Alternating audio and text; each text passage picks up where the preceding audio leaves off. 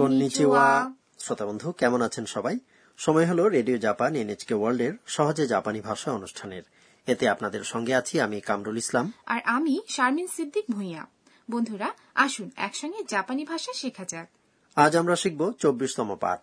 আজকের পাঠের মূল বাক্য হচ্ছে 使わないでください。 দয়া করে ব্যবহার করবেন না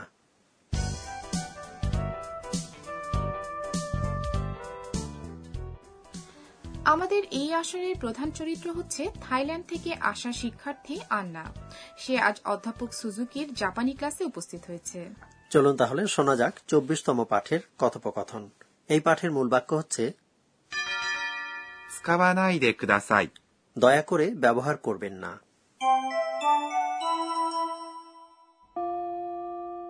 はい、今日はここまでです。来週の月曜日に試験をします。先生、辞書を使ってもいいですかいいえ、ダメです。使わないでください。 এবার এসব কথাবার্তা ব্যাখ্যা করা যাক অধ্যাপক সুজুকি বললেন はい、今日はここまでです。 তাহলে আজ এ পর্যন্তই はい、 মানে হলো হ্যাঁ এবার ঠিক আছে ইত্যাদি এই শব্দটি শুধুমাত্র হ্যাঁবাচক উত্তরের ক্ষেত্রে অথবা কেউ নাম ধরে ডাকলে তার উত্তরে বলা হয় কিন্তু এক্ষেত্রে শিক্ষার্থীদের মনোযোগ আকর্ষণের জন্য এটি বলা হচ্ছে 今日、 মানে আজ ここまで。 অর্থ হল এ পর্যন্ত এখান পর্যন্ত এই কথাটিতে দুটি শব্দ আছে একটি হল ここ、 এখানে এই স্থানে এবং একটি পার্টিকেল まで、 অর্থাৎ পর্যন্ত です。 এটি হল বাক্য শেষ করার মার্জিত শব্দ অধ্যাপক সুজুকি আরও বললেন 来週の月曜日に試験をします。 আগামী সপ্তাহে সোমবার পরীক্ষা নেব 来週 মানে আগামী সপ্তাহে の এটি সম্বন্ধবাচক পদ 月曜日 সোমবার に、 এটি দিয়ে বোঝায় উল্লেখ করার সময়ে 来週の月曜日に、 পুরো কথাটির অর্থ আগামী সপ্তাহের সোমবার অর্থাৎ আগামী সোমবার 試験 মানে পরীক্ষা を এই পার্টিকেল বাক্যের কর্মপদের পরে বসে します。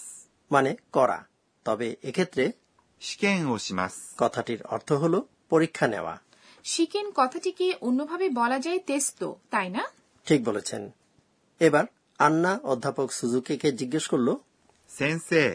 辞書を使ってもいいですか টিচার অভিধান ব্যবহার করা যাবে 先生、 কথাটির অর্থ হল টিচার শিক্ষক মহাশয় স্যার বা ম্যাডাম এই শব্দটি শিক্ষকের নামের পারিবারিক অংশের সঙ্গেও জুড়ে বলা যায় 鈴木先生。辞書 মানে অভিধান বা ডিকশনারি を এটি কর্মপদের পরে বসে 使って、 এটি যে ক্রিয়াপদের তে রূপ সেটি হল 使います。 অর্থাৎ ব্যবহার করা যদি ক্রিয়াপদের তে রূপের সঙ্গে জুড়ে দেওয়া হয় もういいですか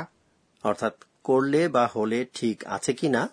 তাহলে এটি অনুমতি চাওয়ার বা অনুমতি আছে কিনা তা জানার অভিব্যক্তি বোঝায় এই ধরনের ব্যবহার আমরা আগে শিখেছি তাই না হ্যাঁ এক্ষেত্রে 使ってもいいですか কথাটির মানে হবে আমরা কি ব্যবহার করতে পারি অধ্যাপক সুজুকি উত্তরে জানালেন いいえ、ダメです。 না একেবারেই নয় いいえ、 মানে হলো না ダメ、 কথাটির অর্থ একেবারেই নয় সম্ভব নয় বা নিষিদ্ধ কোনো কিছু নিষিদ্ধ বা করা যাবে না বোঝাতে এই কথাটি বলা হয় দামে শব্দটি নৈমিত্তিক ভঙ্গির শব্দ বলে এটি আপনারা বন্ধুবান্ধব অথবা অধস্থন লোকজনের সঙ্গে বলতে পারেন শিক্ষক অথবা ঊর্ধ্বতন পর্যায়ের লোকজনের সঙ্গে এটি ব্যবহার করা উচিত নয় অধ্যাপক সুজুকি আরো বললেন 使わないでください。 দয়া করে ওসব ব্যবহার করবেন না এটাই হলো আজকের মূল বাক্য কাজটা ভালো নয় আন্না 使わない、 কথাটির অর্থ ব্যবহার না করা এটি অমার্জিত বা নৈমিত্তিক রূপ মার্জিত রূপটি হল 使いません。 এ দুটি রূপই আবার 使います。 অর্থাৎ ব্যবহার করা ক্রিয়াটির নাবাচক রূপ সুকাওয়ানায় কথাটির শেষে আছে নাই কাজে এটি হলো ক্রিয়ার নাই রূপ তাই না হ্যাঁ এবার যদি ক্রিয়াপদের নাই রূপের সঙ্গে জুড়ে দেওয়া হয় でください。 তাহলে এটি দিয়ে নিষেধাজ্ঞা অর্থাৎ নিষেধ করার অভিব্যক্তি প্রকাশ পায় সুকাওয়ানাইদে কুদাসাই অর্থ হলো দয়া করে ব্যবহার করবেন না এক্ষেত্রে অভিধান ব্যবহার করবেন না তাই না ঠিক ধরেছেন চলুন এটি অনুশীলন করা যাক 使わないでください。 এবার চলুন আরেকবার শুনে নেওয়া যাক চব্বিশতম পাঠের কথোপকথন আজকের মূল বাক্য হল 使わないでください。 দয়া করে ব্যবহার করবেন না はい、今日はここまでです。来週の月曜日に試験をします。先生、辞書を使ってもいいですかいいえ、ダメです。使わないでください。 এবার টিচার আমাদের বুঝিয়ে দিন পর্ব জাপানি ভাষা শেখার এই আসরের তত্ত্বাবধায়ক অধ্যাপক আকানে তোকুনাগা আজকের শিক্ষণীয় বিষয়টি নিয়ে আলোচনা করবেন এই পর্বে আজ আমরা একটি অভিব্যক্তি শিখেছি সুকাওয়ানাইদে কুদাসাই দয়া করে ব্যবহার করবেন না কাউকে কোনো কিছু করতে নিষেধ করতে হলে কি বলতে হবে একটু বুঝিয়ে বলবেন চলুন টিচারের কাছ থেকে শুনি 私が教えましょう টিচার বললেন যদি কাউকে বলতে হয় কোনো নির্দিষ্ট কাজ করা যাবে না অর্থাৎ অনুমতি নেই তাহলে ক্রিয়াপদের নাই রূপের সঙ্গে でください。 যুক্ত করে একসঙ্গে বলতে হবে ないでください。 অর্থাৎ দয়া করে করবেন না যেমন ধরুন আপনি বলতে চান প্লিজ যাবেন না তাহলে 行きます。 অর্থাৎ যাওয়া ক্রিয়াটির নাই রূপ হল 行かない。 এর সঙ্গে জুড়ে দিন দে কুদাসাই এবং একসঙ্গে বলুন 行かないでください。 প্লিজ যাবেন না আবার কঠোরভাবে নিষেধ করার জন্য কিছু অভিব্যক্তি আছে বাইশতম পাঠে শেখা হয়েছে ক্রিয়ার তে রূপের সঙ্গে はいけません。 যুক্ত করে বলা যায় 手はいけません。 অর্থাৎ কিছুতেই করা চলবে না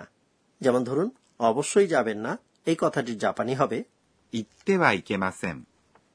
তেওয়া ইকেমাসেন এই কথাটি বয়োজ্যেষ্ঠরা তাদের কনিষ্ঠদের অথবা বাবা মা তাদের সন্তানদের কোনো ভুল সূত্রে শেখানোর ক্ষেত্রেও ব্যবহার করে থাকেন জাপানি সমাজে লোকজন সাধারণত অন্যদের উপর মানসিক চাপ আরোপ করা থেকে বিরত থাকতে চান তাই মোটামুটি বেশিরভাগ ক্ষেত্রেই তারা বলে থাকেন নাইদে কুদাসাই জোরালোভাবে কোনো কিছু নিষেধ করার আরেকটি অভিব্যক্তি হলো ダメです。 একেবারেই না অথবা সম্ভব নয় আজকের কথোপকথনে যার ব্যবহার আপনারা পেয়েছেন অন্যদের মনে সরাসরি আঘাত না করে প্রস্তাব প্রত্যাখ্যান করার একটি কৌশলপূর্ণ উপায় রয়েছে এটি হল それはちょっと。 এ জাতীয় কিছু বলা যার অর্থ দুঃখিত একটু অসুবিধা আছে এটি কাজে লাগানোর চেষ্টা করে দেখুন এই ছিল টিচার আমাদের বুঝিয়ে দিন পর্ব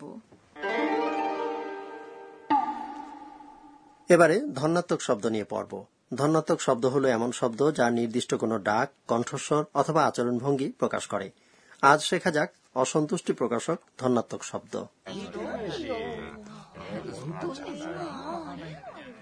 উত্তপ্ত বাক্য বিনিময়ের মাধ্যমে বিরক্তি প্রকাশের মতো পরিস্থিতি বোঝানোর একটি ধন্যাত্মক শব্দ হল ブーブー。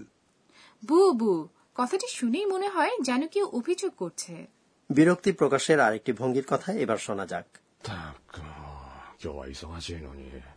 いや予定詰まってるし কেউ একাকী নিচু স্বরে অসন্তুষ্টি প্রকাশ করলে সেই পরিস্থিতি বোঝাতে যে ধন্যাত্মক শব্দ ব্যবহৃত হয় তা হল ブツブツ。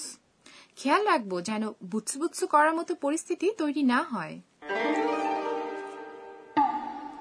তাহলে আজ শেখা হল ধন্যাত্মক শব্দ ブーブー。 এবং ブツブツ。 ভাষা শেখার আসর শেষ করার আগে সময় হল আন্নার স্বগতোক্তি শোনার আজকের ঘটনাগুলোর দিকে ফিরে তাকিয়ে আন্না নিজে নিজে বলছে えーっと、今日は、 আগামী সপ্তাহে আমাদের পরীক্ষা আছে পরীক্ষায় বল পয়েন্ট পেন ব্যবহার করা যাবে না আমাদেরকে পেন্সিল ও রাবার ব্যবহার করতে বলা হয়েছে এবার তাহলে আমার এগুলো রেডি করতে হবে বন্ধুরা আশা করি আজকের পাঠ আপনারা উপভোগ করেছেন এই পাঠের মূল বাক্য ছিল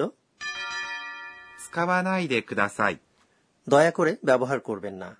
আগামী পর্বে আমরা আন্নার শ্রেণীকক্ষের আরও কিছু ঘটনা সম্পর্কে জানব শ্রোতা বন্ধু তাহলে আবার দেখা হবে またお会いしましょう。